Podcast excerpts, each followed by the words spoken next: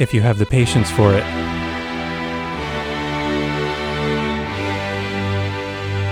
If you can stay.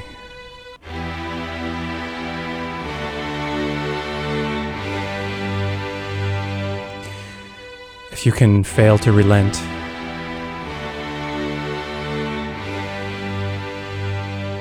If you can put up, you can put down.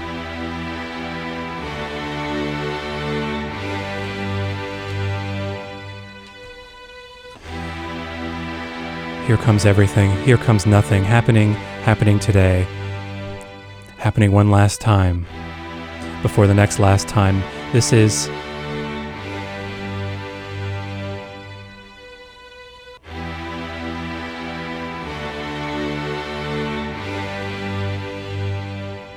This is Ken's last ever radio extravaganza.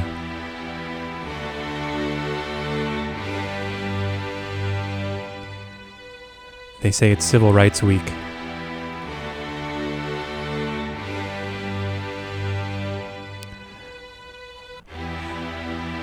Or archived at lastever.org. Two hours of I don't know what.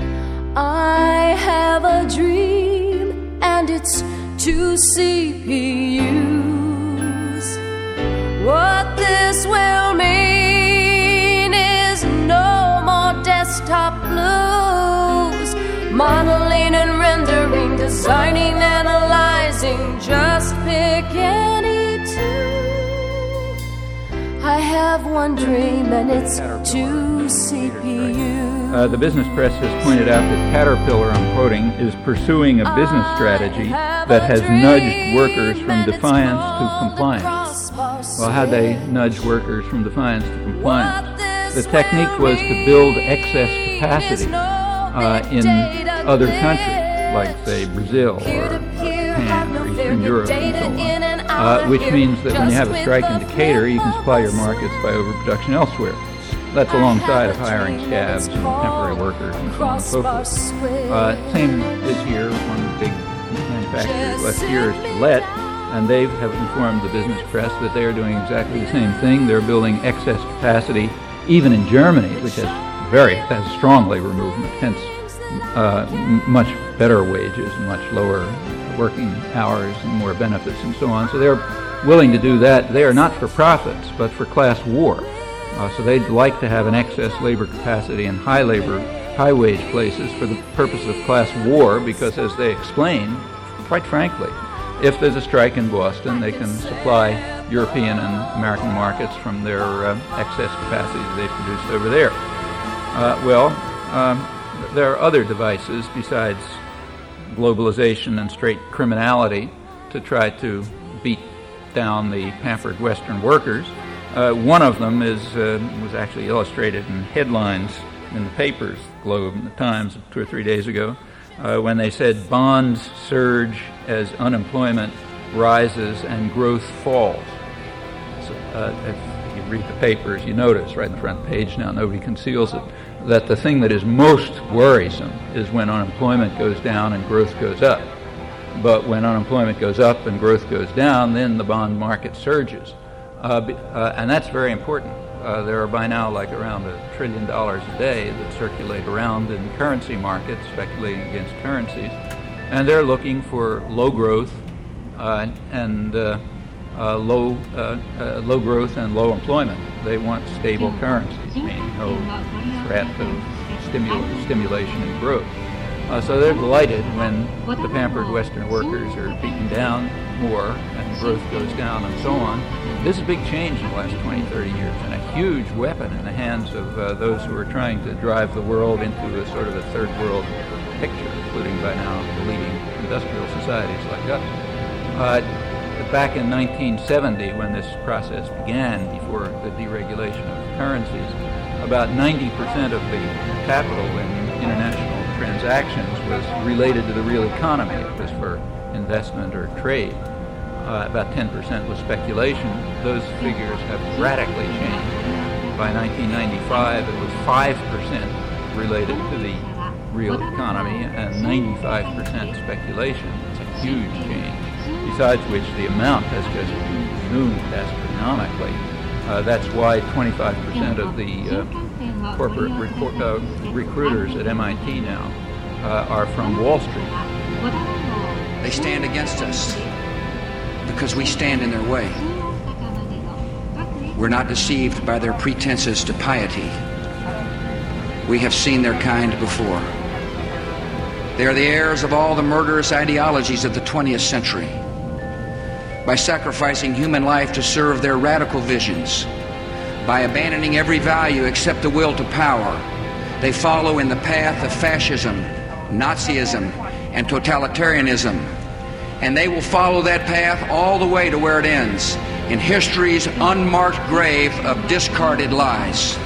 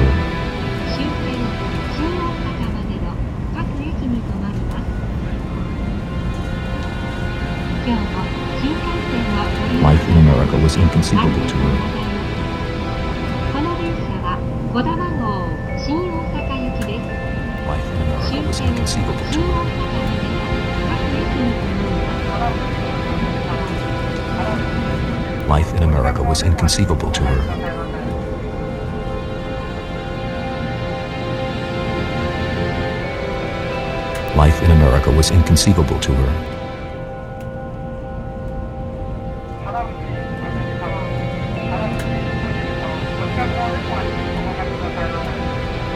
Life in America was inconceivable to her. All America consisted of people living in tiny cubicles, separated from one another.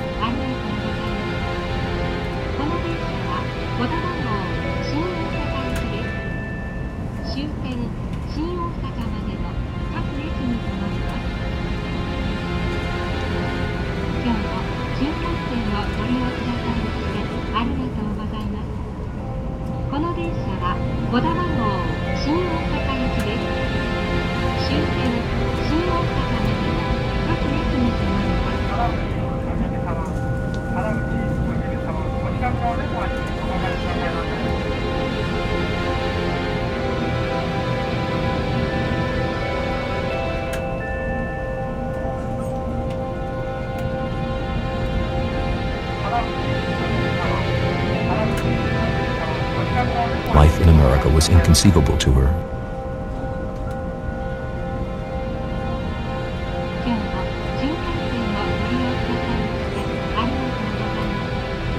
And he thought how the other part of the hotel was serviced by this part, and that to have so much beauty, perhaps you had to have this much degradation. It created a balance, a symmetry, the ease and grace and elegance of the guest areas balanced by this chaotic, filthy, cavernous, underground world of sweating, laboring people mostly blacks, working in backed up sewage from the guest toilets upstairs, which were scrubbed and polished and covered with sterilized paper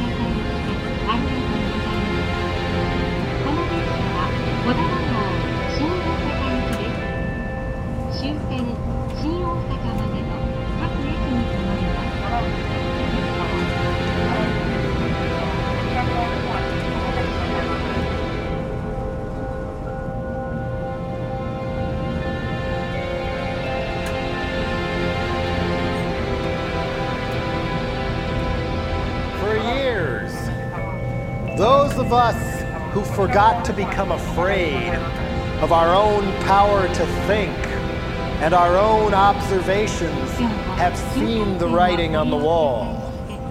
Fortress America, militarized America, drugged America, thug America, frightened America, police state America, Yankee flag used like a swastika America.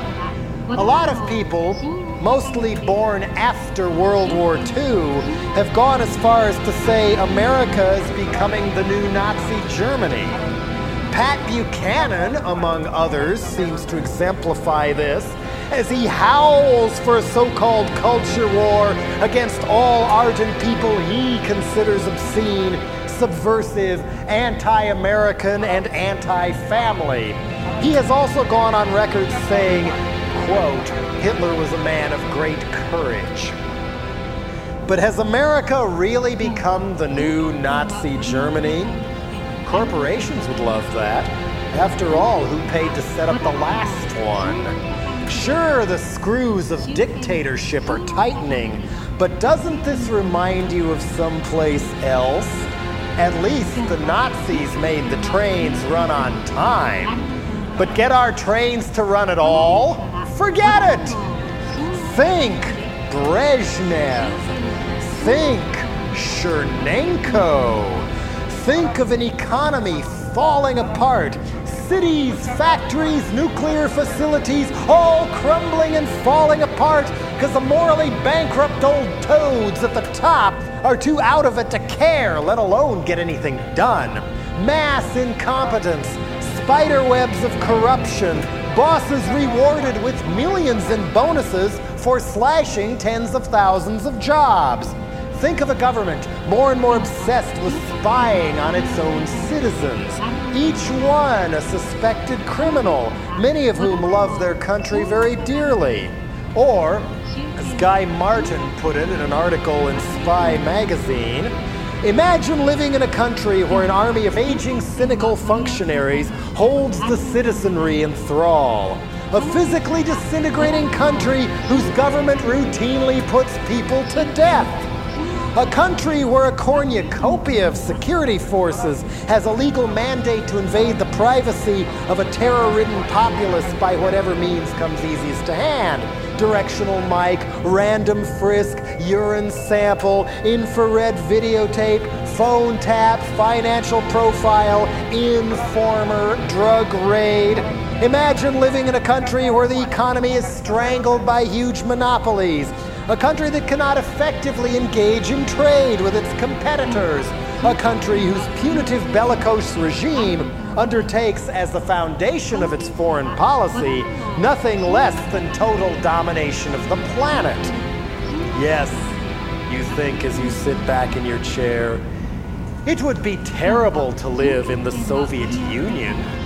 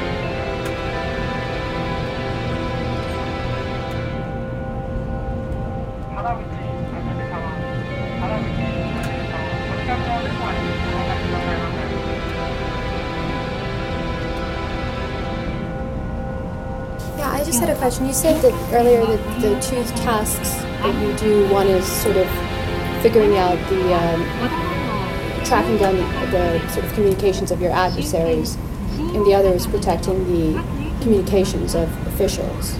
So, do you consider Germany and the company countries that the NSA has been spying on to be adversaries, or are you right now not speaking the truth?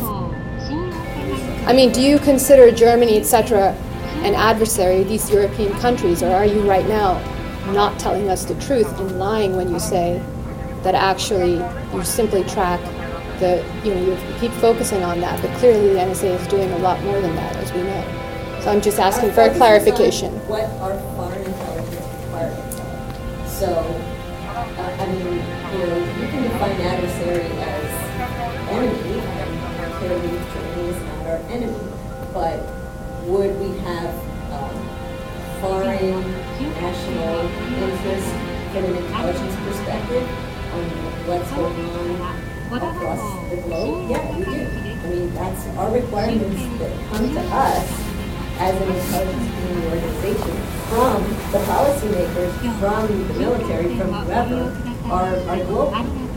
So, so advers- by adversaries, you actually mean anybody and everybody. There's nobody then, by your definition, that is not an adversary. Is that correct? Who is not an adversary? Well, okay. I can answer your question, but the reality No, I'm just trying to get the clarification because you told us what the two nodes of your work are, but it's not clear to me what that encompasses, and you're being fairly unclear at the moment about what you consider to be an adversary. Some, apparently, it's somebody who's not just an enemy. So it's something broader than that, and yet it doesn't seem to encompass everyone.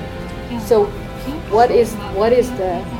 So for us, um, our business. Has it ever occurred to you that you're just as much a prisoner as I am? Okay. We we do not generate the intelligence requirements. Right. So they're levied on us and so if there is a requirement for foreign intelligence concerning this issue or this region uh, or whatever, then that is, if you want to use the word adversary, you can, you know, we might use the word target. That is what we are going after. That is the intelligence target that we are going after because we given that requirement. Whether it's adversary and a global war on terrorism sense or adversary in terms of national security interests or whatever, that's for policymakers, I guess, to make that determination. We respond to the requirements that we give. That helps. And there's a separation. The, the language analysts, we work in the SIGINT side of the house. We don't really work on the information assurance side of the house. That's the guy setting up the protecting our communication. Yeah, I'm just, I guess I'm surprised that for language analysts, you're incredibly imprecise with your language. and it just doesn't seem to be clear. So, adversary basically is what any of your so called customers, as you call them, which is also a strange term to use for a government agency, decide if anybody wants any any part of the government wants something about some country suddenly they, they are now internally considered or termed an adversary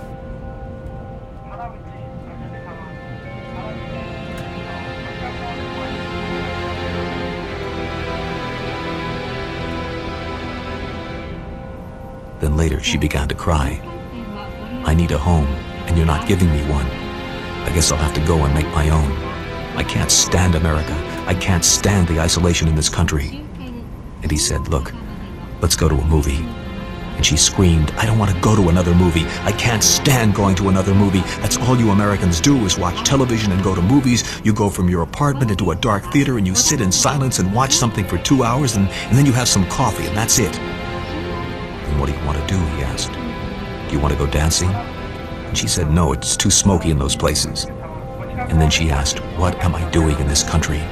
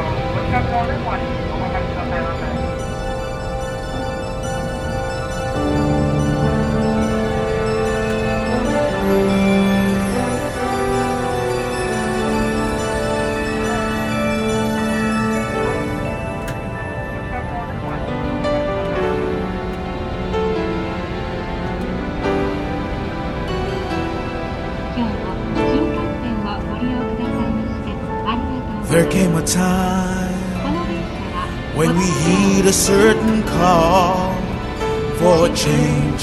We need to bond together as one. Now we're on a journey streamline the way we work and build a global enterprise. We have moved on growing day by day, sharing practice what is best. We are all a part of Shell's global family, doing work aligned with everyone. We are the best. We are all winners. We are the ones who have made a change. We've grown the business.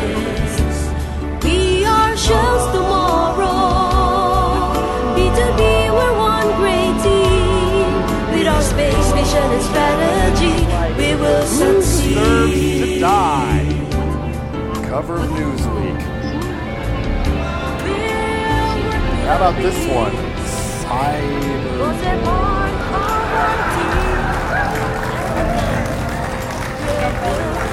Time exclusive. A new study shows how pervasive and wild it really is. Can we protect our kids and free speech? Of course, Time says hell no to free speech. Then people might realize how much these magazines lie and quit buying them. Oh no, can't have that. But it was later revealed that this article was not put together by some kind of journalist or expert, but by a student at Carnegie Mellon University who was doing a study on how to get started in the cyber porn business. So the kind of websites he surveyed were like a little uh, askew.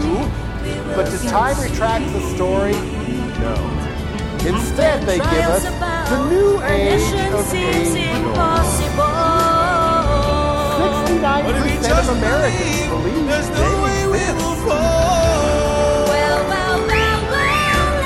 What in heaven is going on? These trials will overcome. And what in heaven is going on with the same lovely magazine during the last national election, which used to be a watershed of discussion about issues that actually really mattered, what they gave us this time was Hillary versus Liddy. Who will be a better first lady? And let's not forget all the endless distraction of the shoppers towards what's really going on with more and more about Evita. Our own Evita. Now that she died in the car wreck, what do you want to bet that not too long from now, these very kinds of magazines are going to be claiming people put their hands on the television screen and Princess Diana cures their arthritis? and the waste is enormous. A hamburger is made. 30 seconds later, it's been wrapped in paper, which is put in a box. 15 seconds later, that box has been put in a bag with a napkin. And 10 minutes after that, the bag, the box, and the paper are all in the garbage. Now reflect on that. If they removed the burger from the process, then you would be paying people to clean up and throw away paper. It's almost a sort of death wish for the planet. Everyone seems driven to consume the flesh of dead animals and trees.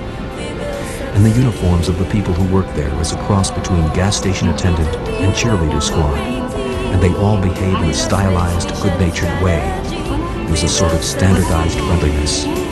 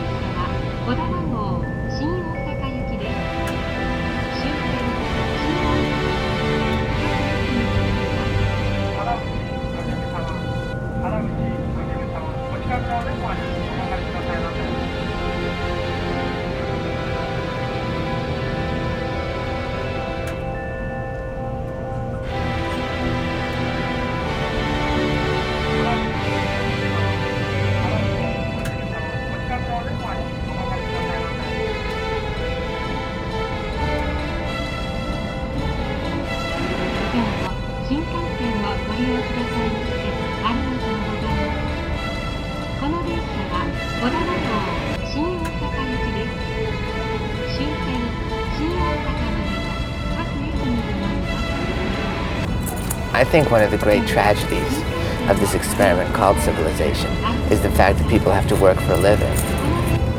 And it would be the first thing if I had a choice. Other than I, other than my acne, I think it would be the first thing I would remove from my life.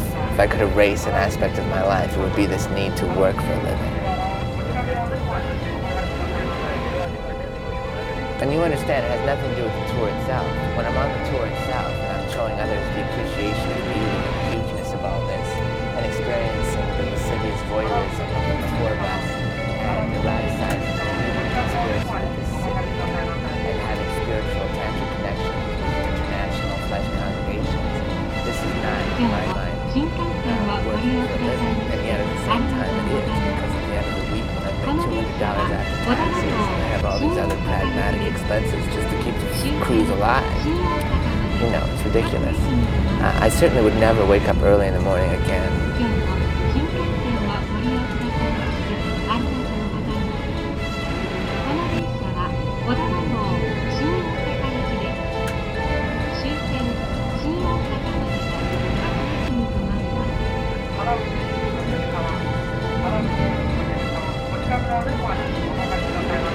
Business Week points out that, I'm just quote, quote some things to give you a flavor. They say over the past dozen years, meaning basically since the Reaganites took over, uh, over the past dozen years, U.S. industry has conducted one of the most successful uh, anti-union wars ever with a chilling effect. Uh, the purpose, of, they're very clear about the purpose. They say management's basic goal was to undermine the rights that were guaranteed by the 1935 Wagner Act, which brought the United States into the civilized world briefly. They were very quickly undermined. If there's time, I'll come back to that. Uh, some of those rights are still guaranteed by law, but as Business Week points out, that's just a technicality. Uh, they don't make a comment on it, they just mention it. Uh, the basic method of this successful anti-union war was illegally, I'm still quoting, illegal, illegally firing thousands of workers for exercising their rights to organize. Uh, they point out that illegal firings increased by a factor of six uh, for organizing from the late 60s to the late 80s, mostly during the 80s. Uh, employers illegally fired, uh, unlawful firings occurred in one third of all representation elections in the late 80s, compared with 8% in the late 60s. And they quote a Harvard law professor who points out even more significant than the numbers is the perception of risk among workers who think they'll be fired in an organizing campaign. And that's true. Any union organizer can tell you that. If the chances are that the employers will be able to simply fire people who exercise their legal rights with government protection, uh, the risk of even entering into an organizing campaign, which is not small, there's plenty of sacrifices involved, as you know, uh, that increases enormously. In this respect, the uh, this is very much like these uh, radically mislabeled free trade agreements. Uh, a lot of talk about job flow and stuff like that, which nobody can estimate and kind of a minor factor anyhow. Uh, the major factor is just the threat. The threat of that jobs can move is en- enough to drive down wages and working conditions in the wealthier countries and good behavior is meanwhile guaranteed elsewhere by terror and repression that American taxpayers pay for uh, so that they can undercut their own jobs and harm plenty of other people, uh, as well as by driving peasants uh, into the urban labor force in third world countries by programs to force them into agro-export for American agribusiness and by flooding the countries with uh, subsidized U.S. farm products uh, what's, what's called aid or food for peace by the more hypocritical commentators.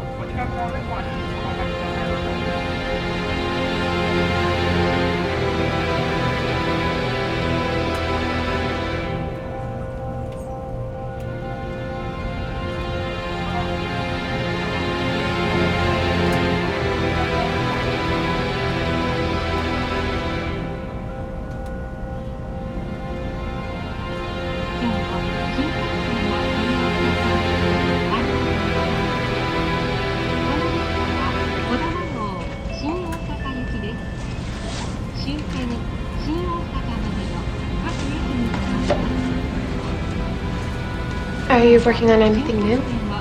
No, I don't write anymore. Why not? just don't have the time. I have to work all day. Time just slips by. I know what you mean. There's just not enough time in the day. Not as much as there used to be. Well, there used to be more. Yes, before I had to work, there was plenty of time. But you had all that stuff published. Sure, it didn't pay much. I had a lot of debt from school, and I got married, bought a house. Life comes with all these expenses, and poetry just doesn't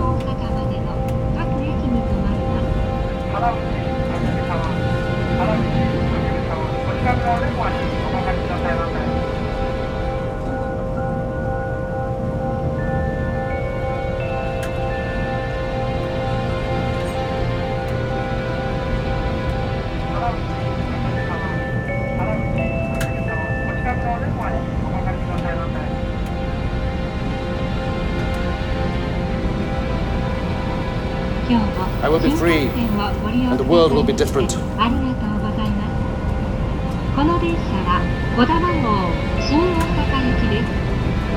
終点新大阪までの各駅に停まります。今日も新幹線をご利用くださいましてありがとうございます。この電車は小田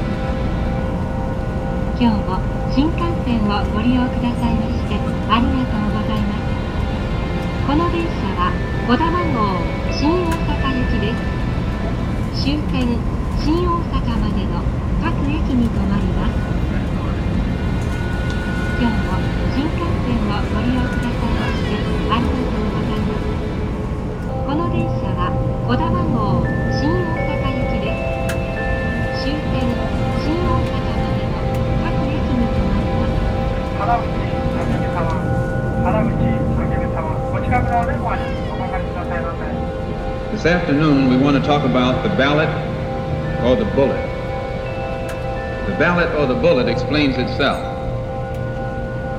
But before we get into it, since this is the year of the ballot or the bullet, I would like to clarify some things that refer to me personally concerning my own personal position. I'm still a Muslim. That is, my religion is still Islam.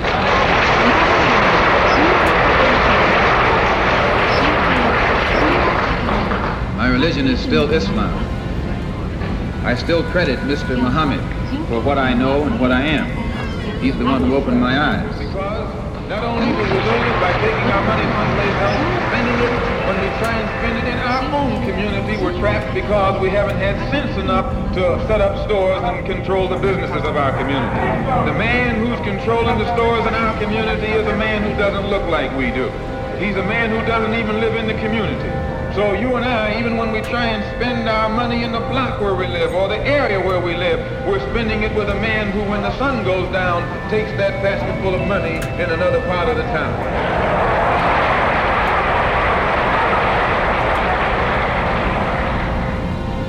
今日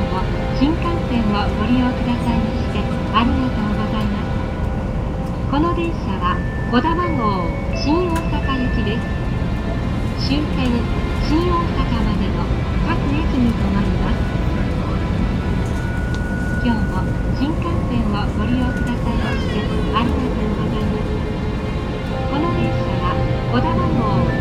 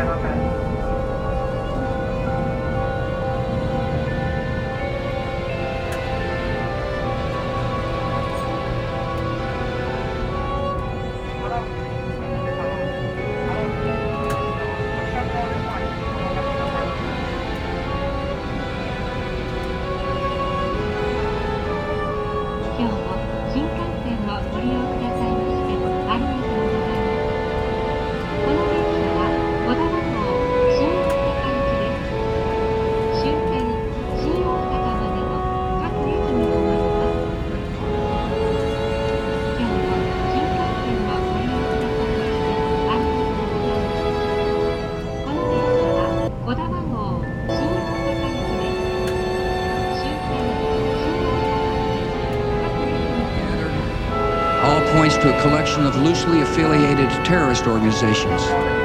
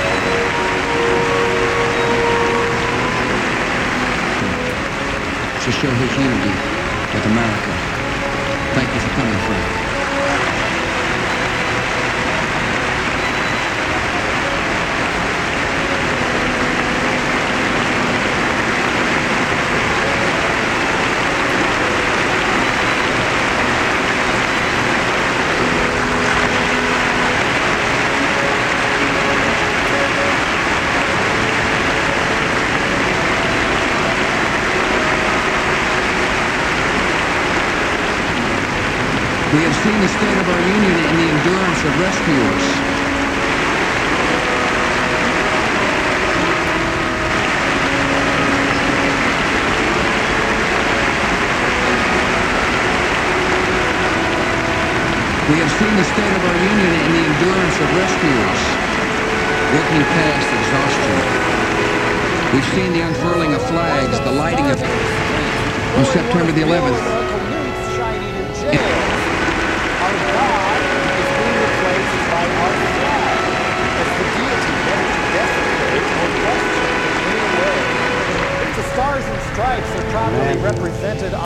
September the 11th, You're a patriotic American. enemies of freedom have committed an act of war against our country. It may include dramatic strikes. You could soon go to jail if Newt and his thugs have their way. And as the flag We have seen the state of our union in the endurance of rescuers, working past exhaustion. Every nation in every region now has a decision to make. Do not Either you are with us Coke or Pepsi. And above all, don't you dare talk any ish about Mickey Mouse or McDonald's, or they will The terrorists. your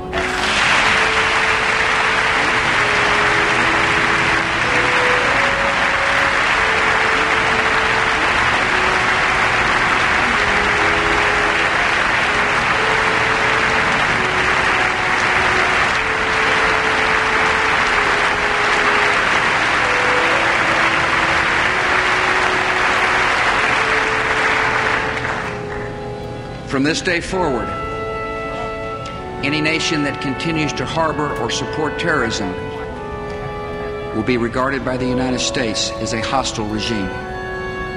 Our nation has been put on notice. We're not immune from attack. We will take defensive measures against terrorism to protect Americans. Today, dozens of federal departments and agencies, as well as state and local governments, have responsibilities affecting homeland security. These efforts must be coordinated at the highest level.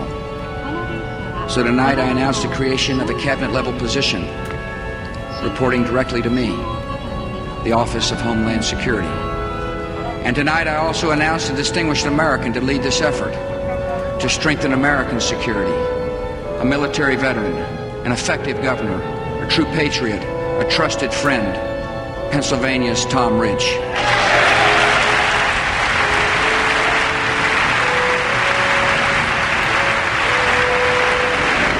There are some people who talk and some people who don't, which means that there are some people who leave this place and some who do not leave. Has it ever occurred to you that you're just as much a prisoner as I am? That's why it doesn't matter who number one is. It doesn't matter which side runs the village. Both sides are becoming identical. What in fact has been created? An international community. A perfect blueprint for world order. When the sides facing each other suddenly realize that they're looking into a mirror, they will see that this is the pattern for the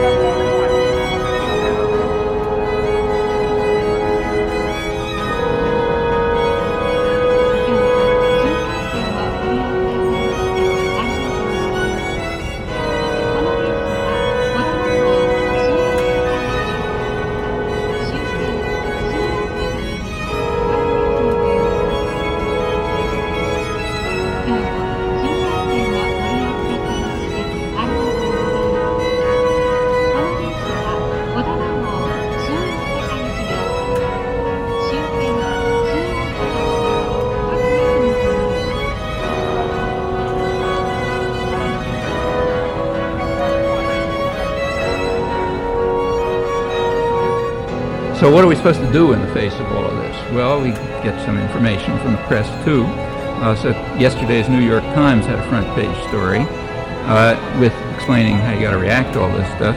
Uh, headline was New, uh, it uh, quoted an expert as saying New York is simply not wealthy enough to, for, to afford services to the general population.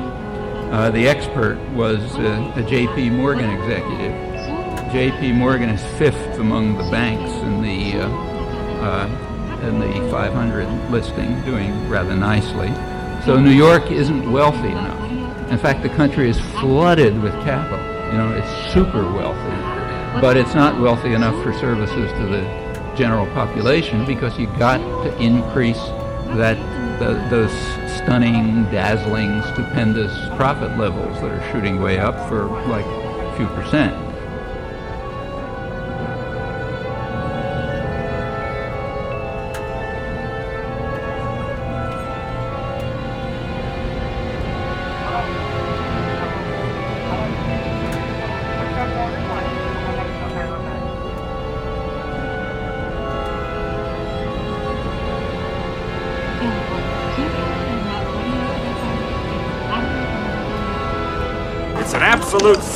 Accept the decadence of obsolescence. Why do things get worse and worse? Listen, They don't have to. They could get better and better. We accept that things fall apart, but they don't have to. Yes, Things will last forever.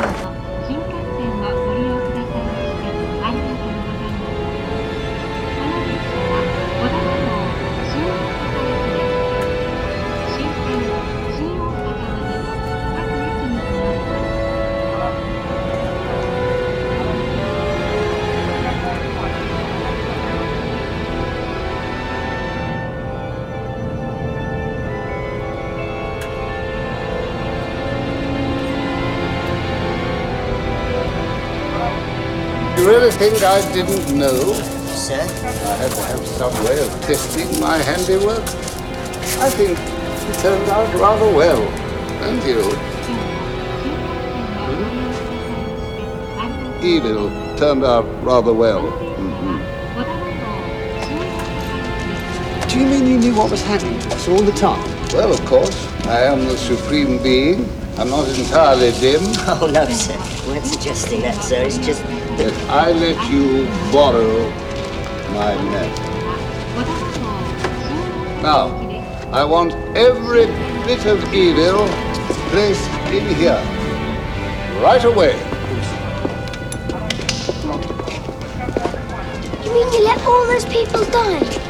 Just to test your creation? Yes. You really are a clever boy. Why did they have to die? You might as well say, why do we have to have evil? we wouldn't dream of asking a question like that, sir. Yes, why do we have to have evil? Ah. I think it's something to do with free will.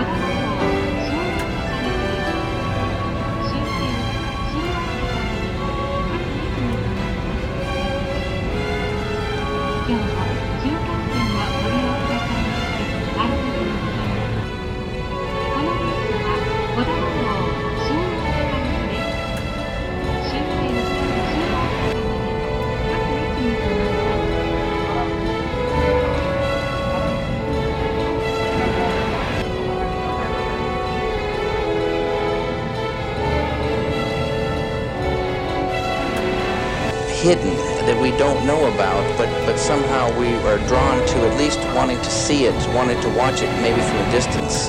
I get ideas, and I I go with those ideas. It's not that I set out to uh, disturb someone or, or do something to, to an audience. I, I set out to try to uh, translate these ideas into film.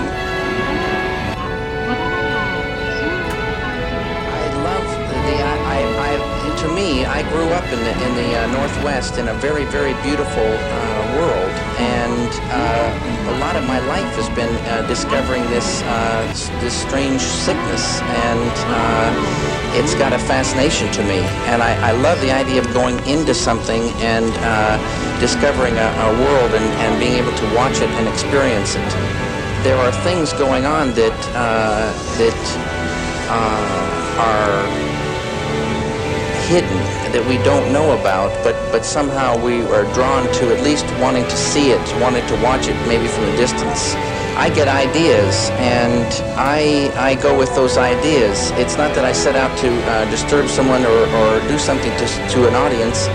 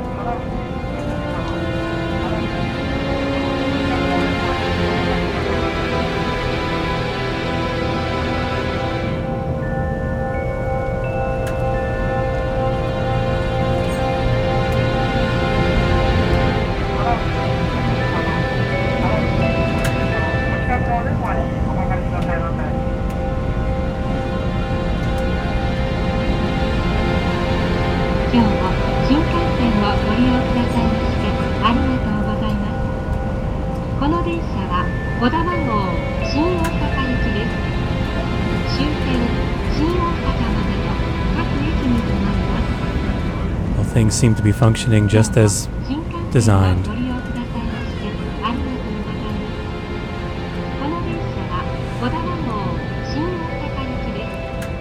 Everything is happening the way it's intended.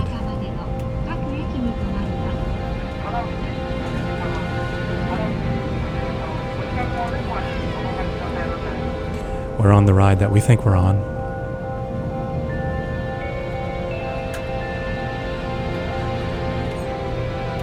Somebody has planned a surprise for us. They've covered our eyes.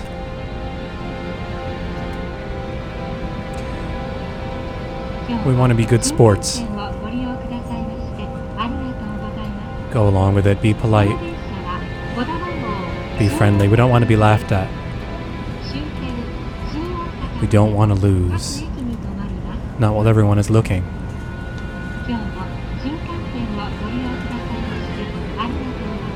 Putting on our best.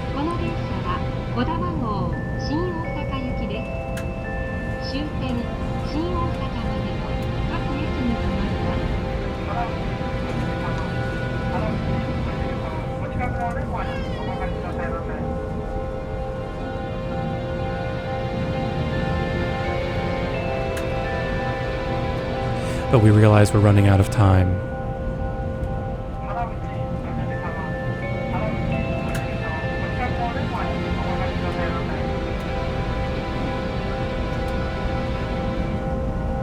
We figure we'd get to everything later, though. All those plans.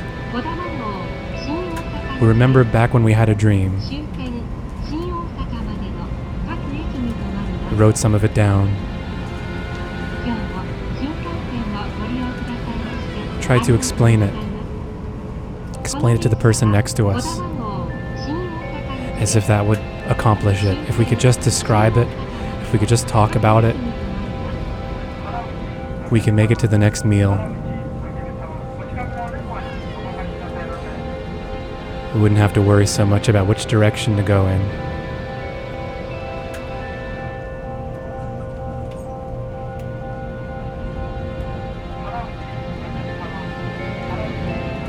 Take our five minutes of solitude in the bathroom.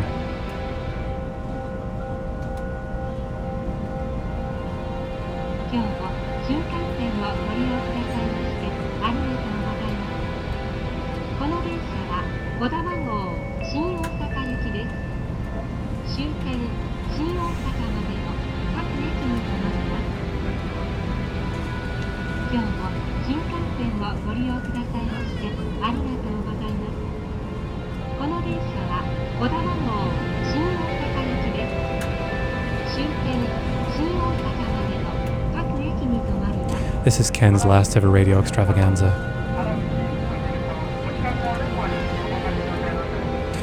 You're listening to Ken's last ever radio extravaganza.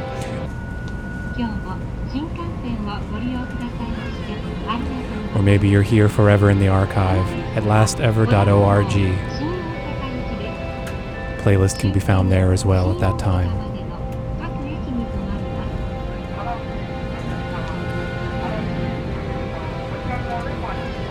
This is a live, improvised sound experiment, experimenting with civil rights. Do we have rights? Are they given to us? Are we born with them? Do they have to be written down in order to exist? Do you have to ask the person next to you or the person above you if it's okay? Or is it okay? Are you self directed? Are you connected?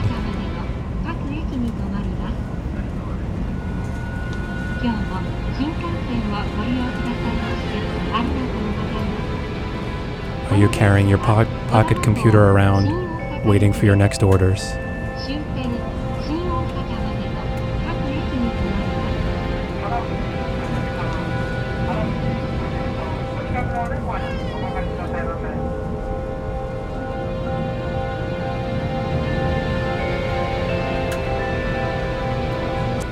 We can share. We are looking. Everybody is looking. We are everybody. Here we are. I hope that you do that.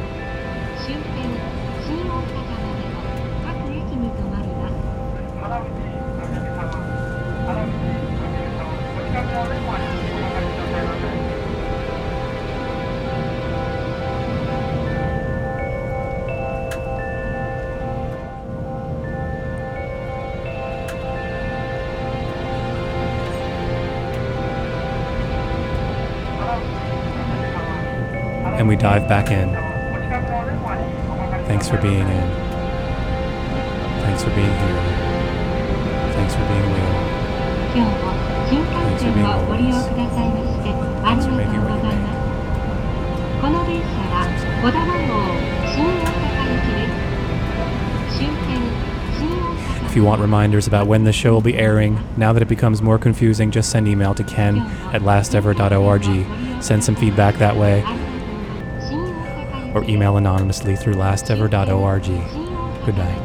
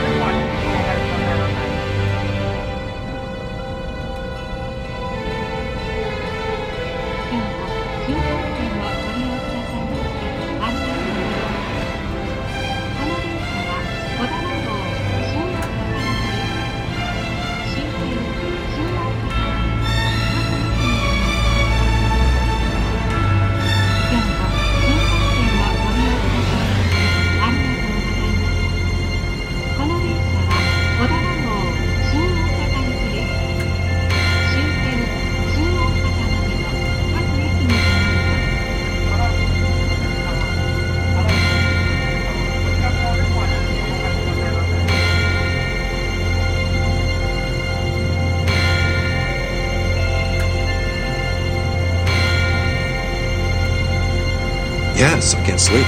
It's making me anxious. Or maybe I can't sleep because I'm anxious. I don't know. How long has this been going on? Long time. Weeks? Oh, yes. But You must have slept some. Maybe I do, but I, I don't seem to get the benefits. I never feel rested. There just doesn't seem to be the time to relax anymore. I'm always two steps behind. I have to stop thinking. The longer I stay awake, the more my thoughts just become more frantic, irrational, and if I don't get some sleep soon, then nothing is going to make any sense. 今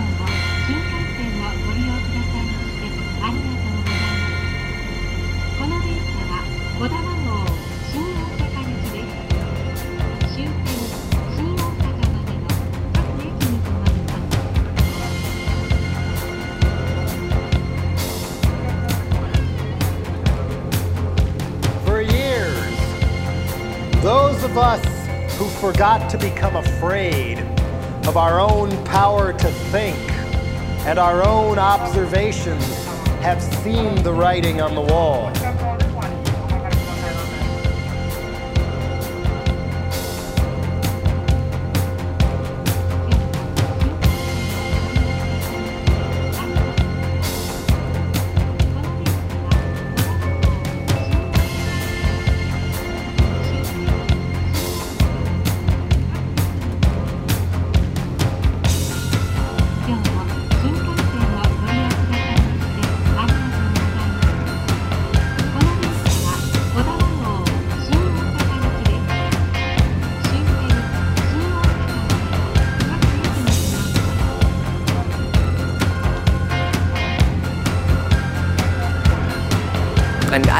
I mean, according to them, I was running from the cops for a month before they caught up to me.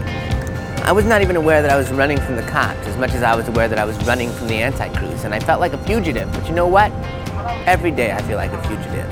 It never occurred to them that I'm running from the anti-cruise every day. And when I was up in front of the judge for my arraignment, the judge said my biggest problem with this case is that this guy, this current person we're judging, ran from the police for a month. And I, I, if I could have spoken, of course I wasn't allowed to speak, I would have said it's been a lot more than a month. I've been running from you people all my life. All my life. And I'm gonna keep running.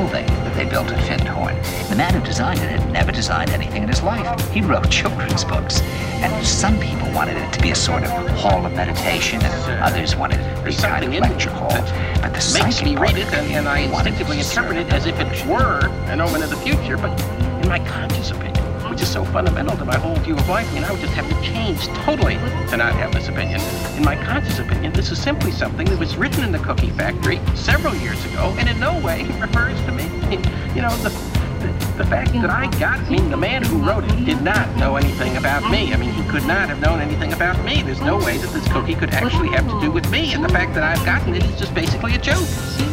And I mean, if I were going to go on a trip on an airplane and I got a fortune cookie that said don't go, I mean, of course, I admit I might feel a bit nervous for about one second, but in fact, I would go because I mean, that trip is going to be successful or unsuccessful based on the state of the airplane, the state of the pilot, and, and the cookie is in no position to know there should be moments in which you're not trying to do anything. I think uh, it's our nature uh, to do things. I think we should do things. I think that uh, purposefulness is part of our ineradicable basic human structure. And, and to say that we ought to be able to live without it is like saying that uh, a tree ought to be able to live without branches or roots.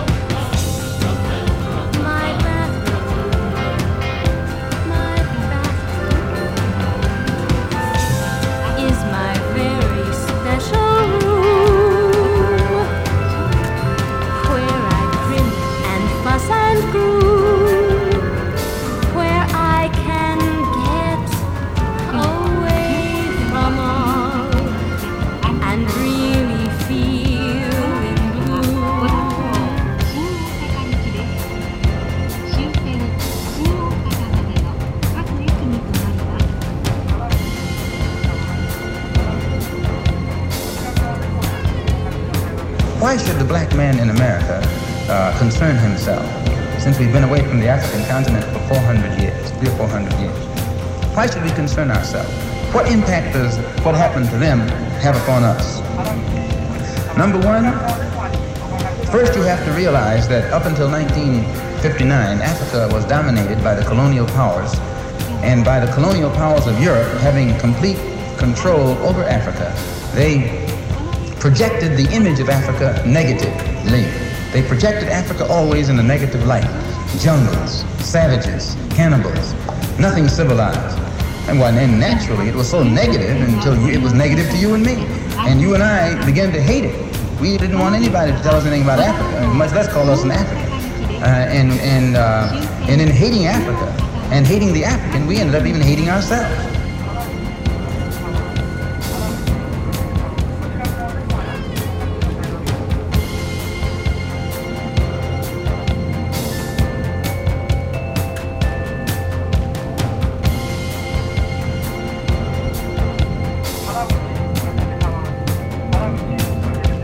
Look around you. How did America get this way? Land of promise, land of opportunity. Give us the wretched refuse of your teeming shores. Have a Coke. Watch TV. Have a nice day. Go on welfare. Get free money.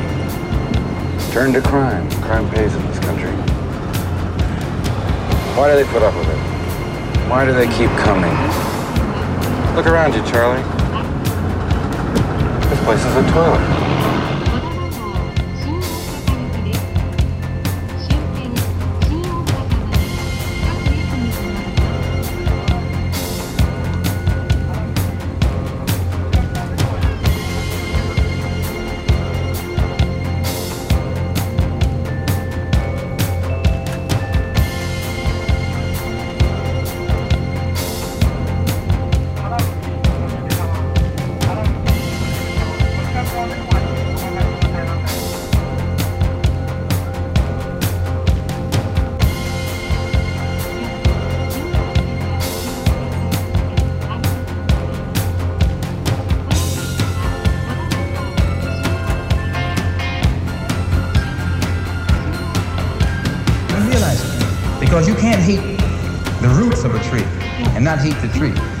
Can't hate your origin and not end up hating yourself. You can't hate Africa and not hate yourself. And you show me one of these people over here who have been thoroughly brainwashed, who has a negative attitude toward Africa, and I'll show you one that has a negative attitude toward himself. You can't have a, you can't have a negative attitude toward yourself, a positive attitude toward yourself, and a negative I attitude toward Africa. I refuse to accept the idea that man is mere flotsam and jetsam in the river of life, unable to influence the unfolding events which surround him. I refuse to accept the view that mankind is so tragically bound to the starless midnight of racism and war. The bright daybreak of peace and brotherhood can never become a reality. I refuse to accept the cynical notion that nation after nation must spiral down a militaristic stairway into the hell of nuclear annihilation. Far, We've been traveling far without a home, but not without a star. I believe that un- unarmed truth and unconditional love will have the final word in reality. This is why right temporarily defeated is stronger than evil triumphant. I believe that even amid today's mortar bursts and whining bullets, there is still hope for a brighter tomorrow. I believe that wounded justice, lying prostrate on the blood flowing streets of our nations, can be lifted from this dust of shame to reign supreme among the children of men. Go on welfare. Get free money.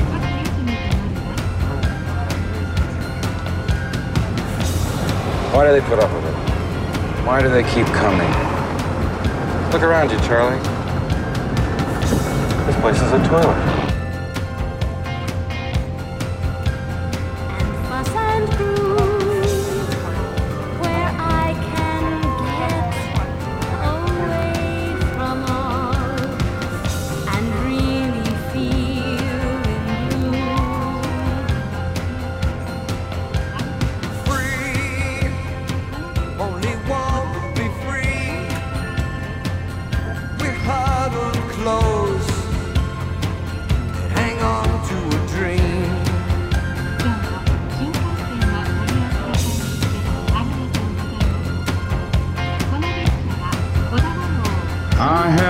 Audacity to believe that peoples everywhere can have three meals a day for their bodies, education and culture for their minds, and dignity, equality, and freedom for their spirits. I believe that what self-centered men have torn down, men other-centered can build up. I still believe that one day mankind will bow before the altars of God and be crowned triumphant over war and bloodshed and non-violent redemptive goodwill proclaim the rule of the land. The lion and the lamb shall lie down together and every man shall sit under his own vine and fig tree and none shall be afraid.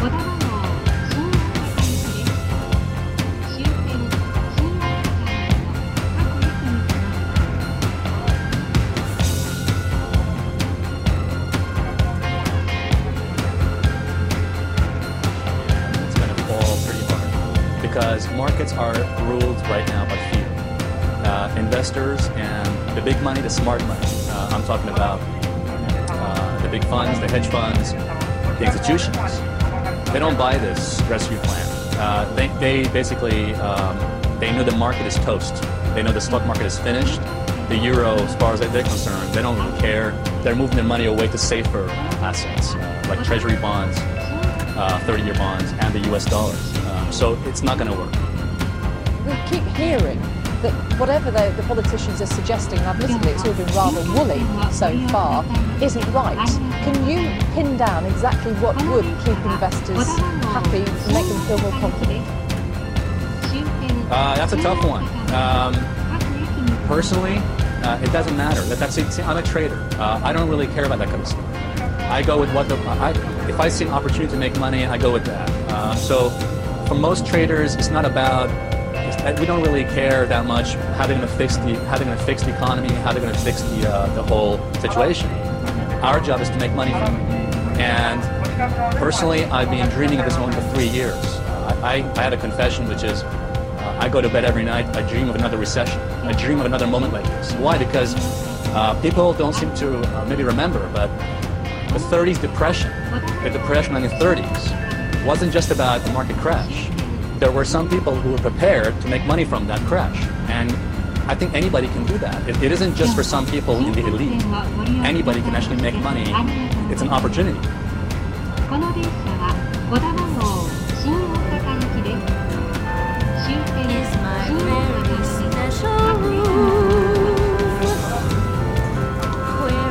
き To the same degree that your attitude, that your understanding of and attitude toward Africa becomes positive, you'll find that your understanding of and your attitude toward yourself will also become positive. And this is what the white man knows. So they very skillfully uh, made you and me hate our African identity, our African uh, characteristics. And you know yourself that we have been a people who hated our African And the reason uh, we hated our that's not how it works is because we've got congressional oversight and judicial oversight. And if people can't trust not only the executive branch, but also don't trust Congress and don't trust uh, federal judges to make sure that we're abiding by the Constitution, due process, and rule of law, then we're going to have some problems. Turmoil of a genuine civilization struggling to be born. Today I come to Oslo as a trustee, inspired and with renewed dedication to humanity. I accept this prize on behalf of all men who love peace and brotherhood. I say I come as a trustee, but in the depths of my heart I am aware that this prize is much more than an honor to me personally. Every time I take a flight, I am always mindful of the many people who make a successful journey possible. The known pilots and the unknown ground crew. A race war is a war in which children are destroyed, in which children are mutilated, in which children face the same destructive wrath that grown-ups face. The race, a race war, is the worst war that you can conceive. And this war, race war that is coming upon the head of the white man is something that he is bringing down upon himself. The entire country is on the verge of erupting into racial violence and bloodshed. Simply because 20 million ex-slaves are demanding freedom, justice, and equality here in America from their former slave master. 20 million so-called Negroes, second-class citizens, seeking human dignity, seeking human rights, seeking the right to live in dignity as a human being. And rather than give genuine respect and recognition to your cry for human rights, the American white man answers your nonviolence with violence. He answers your prayers and your freedom songs with false promises, deceitful maneuvers, and outright bloodshed. According to what we are taught from the white man's textbooks in his school, the Revolutionary War and the Civil War were two wars fought on American soil supposedly for freedom and democracy. But that these two wars were really for the freedom and human dignity of all men. Why are 20 million of our people still confined here in America and enslaved by second-class citizenship? Something is wrong. The truth is that the Revolutionary War was fought on American soil to free the American white man from the English white man. The Revolutionary War was never fought to provide freedom and democracy in this white country for the black man. Our people remain slaves here in America even after the Declaration of Independence was signed. In fact, most of the white founding fathers who signed the Declaration of Independence were nothing but slave owners themselves. It is sheer hypocrisy, sheer ignorance, sheer insanity for our people here in America to celebrate the 4th of July as Independence Day. While white America still defi- denies us first-class citizenship that goes with an independent people. And it is nothing but hypocrisy for the American white man to pretend that the Revolutionary War was truly a war of independence as long as 20 million black people here in America are denied the privileges of an independent people. Don't white fool you. Don't let the white man smile at you and lull you to sleep. Behind that smile is a vicious heart. Behind those teeth is an animal-like beast who doesn't have it within him to want for you what he wants for himself and his own kind. Don't let that man fool you.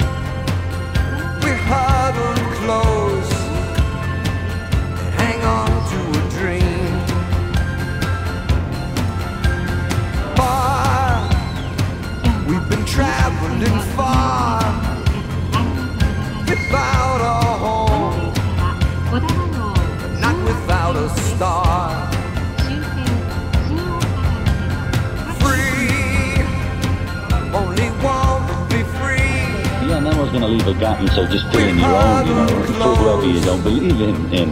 It was just getting got out of hand, you know. So, but Beatles was the final thing because uh, it's like I no longer believe in in myth, you know. And Beatles is another myth, you know. I don't believe in it. The dream's over. You know, I'm not just talking about the Beatles is. I'm talking about the generation thing.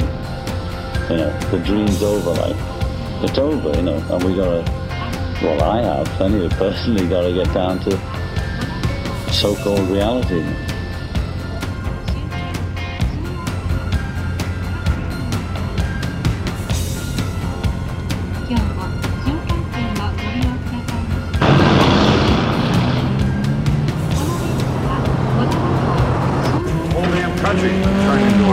taking, door locking, ulcerated danger zone, rabid scavengers criminal millionaires, and moral sneaks. Nobody ever thinks of leaving this country. I do. I think about it every day. I'm the last man. I want an eight-foot length of rubber seal with foam backing. This country's going to the dogs. Nobody cares. I just work here. That's the attitude. Buy junk, sell junk, eat junk three ninety nine.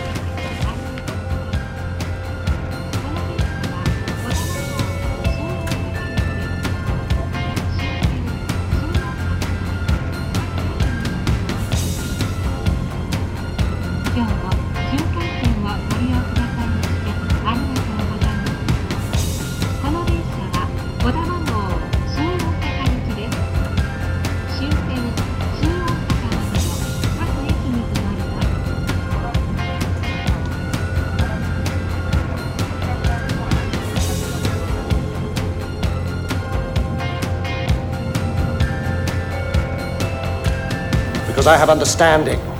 Uh, understanding of what, Master? Digital watches. And soon I shall have understanding of video cassette recorders and car telephones. And when I have understanding of them, I shall have understanding of computers. And when I have understanding of computers, I shall be the supreme being. God isn't interested in technology. He knows nothing of the potential of the microchip or the silicon revolution. Look how he spends his time 43 species of parrots, nipples for men, slugs. Slugs! He created slugs. They can't hear, they can't speak, they can't operate machinery. I mean, are we not in the hands of a lunatic? If I were creating a world, I wouldn't mess about with butterflies and daffodils. I would have started with lasers, 8 o'clock, day one. I just can't wait for the new technological We've been traveling far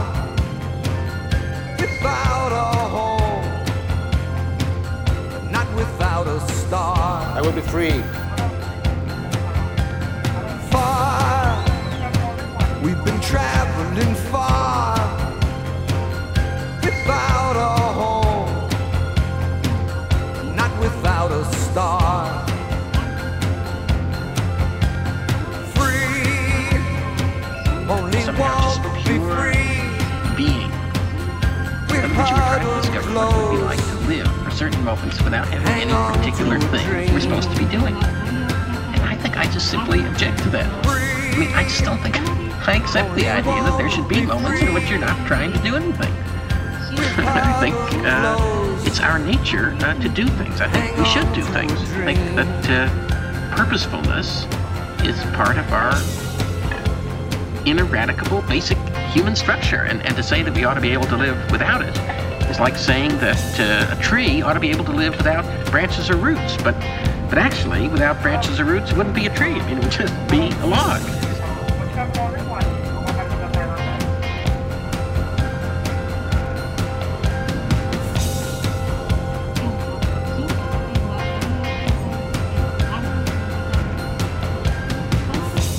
But when, in serious things, where our food, clothing, and shelter was concerned, and our education was concerned, we turned to the man. We never thought in terms of bringing these things into existence for ourselves. We never thought in terms of doing things for ourselves because we felt helpless. And what made us feel helpless was our hatred for ourselves. One of the things that made the black Muslim movement grow was its emphasis upon things African. This was the secret to the growth of the black Muslim movement. African blood, African origin, African culture, African ties. And you'd be surprised. We discovered that deep within the subconscious of the black man in this country, he's still more African than he is American. Of the dedicated pilots of our struggle, who has set at the controls as the freedom movement soared into orbit. You honor once again Chief Lutuli of South Africa, who struggles with and for his people are still met with the most brutal expression of man's inhumanity to man. You honor the ground crew, without whose labor and sacrifice the jet flights to freedom could never have left the earth. Most of these people will never make the headlines. Their names will never appear in Who's Who.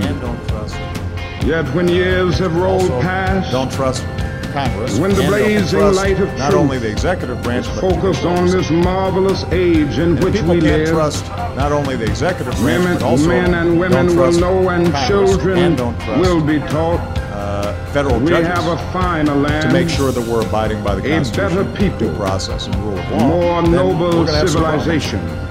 For a year, Because these humble children of of God who forgot were willing to, to become suffer afraid for righteousness' of sake. our own power to think, I think Alfred Nobel would know what I mean have seen when I say I the wall. accept this award Fortress in the America, spirit of a curator of some precious militarized heirloom, America, which he holds Drug in trust America. for its true Bug. America. All those to whom truth America. is. Police state America. Yankee flag used like a swastika America. A lot of people, mostly born after World War II, have gone as far as to say America is becoming the new Nazi Germany. Thing?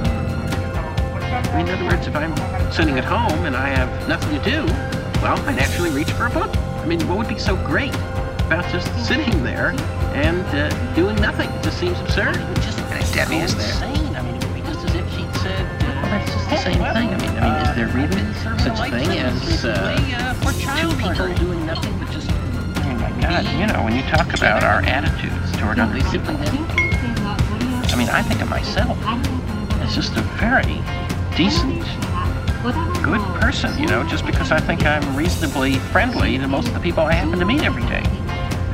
I really think of myself smugly. I just think I'm So a perfectly nice guy. uncontroversial, uh, at you know, least so long as I think among people who have some of, minimal uh, concern small circle of the people that I know as friends, or, or the few people that we know in this little the world of our little hobby, theater or whatever it is. And I'm really quite self-satisfied. I'm really quite happy with myself. I just have no complaint about myself. Nicaragua I mean, you know, did let's face it. respond. I mean, there's a They whole didn't enormous respond world by out there. setting off bombs in. Washington. Uh, they responded by taking it to the World Court, presenting a case. They had no problem putting together evidence. The World Court accepted their case, ruled in their favor, condemned what it called the unlawful use of force, which is another word for international terrorism by the United States, ordered the United States to uh, terminate the crime and to pay massive reparations. The United States, of course, dismissed the court judgment with total contempt and announced that it would not accept the jurisdiction of the court henceforth. Nicaragua then uh, went to the UN Security Council, which uh, considered a resolution calling on all states to observe international law. Uh, no one was mentioned, but everyone understood. Uh, the United States vetoed the resolution. It now stands as the only state on record which has both been condemned by the World Court for international terrorism and has vetoed uh, the Security Council resolution calling on states to uh, observe international law. Nicaragua then went to the General Assembly, where there's technically no veto, but a negative U.S. vote amounts to a veto. It passed a similar resolution uh, with uh, only the United States, Israel, and El Salvador opposed. The following year, again, this time the United States could only rally Israel to the cause, so two votes opposed to observing international law. At that point, Nicaragua couldn't do anything lawful. It tried all the measures, they don't work in a wor- world that is ruled by force.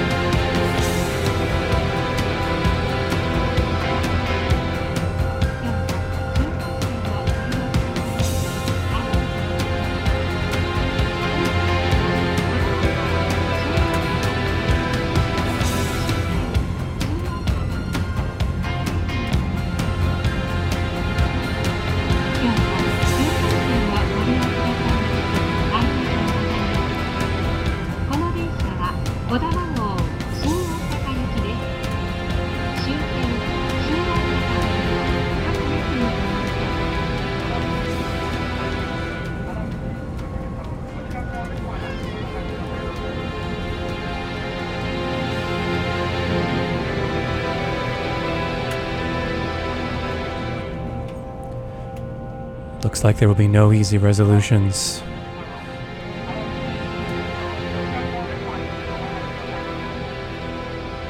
No obvious answers being handed down.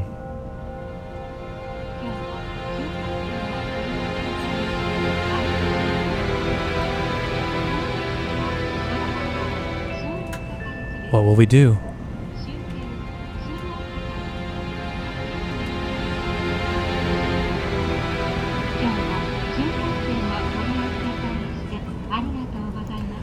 Perhaps we just give up.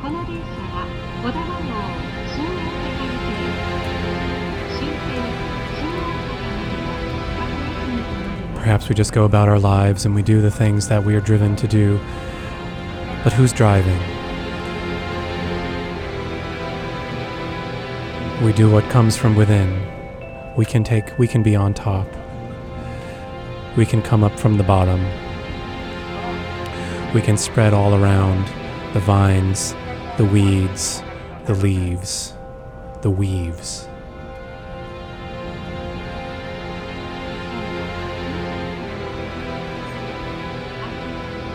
Around and underneath and throughout. When we lose our consciousness and realize that we are everything,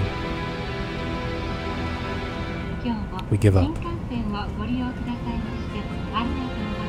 And then everything gives up.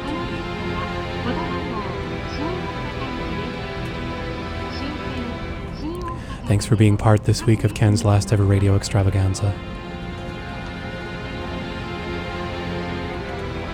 Airing for six more minutes live, improvised experimental collage of sounds.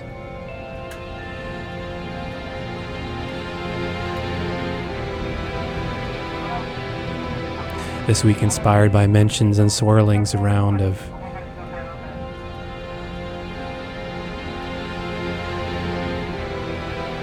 Civil Rights Week, one week when you can think about having rights. That's this is the week.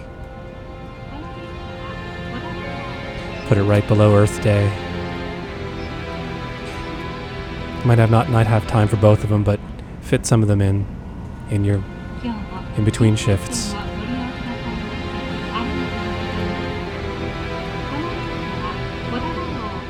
Send me a note, I'll send you a reminder. Email ken at lastever.org.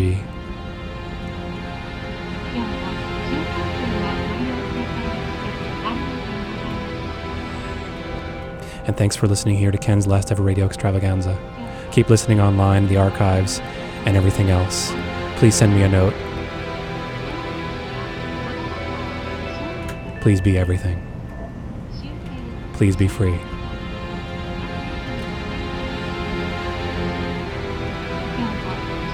Being free will be pleasing.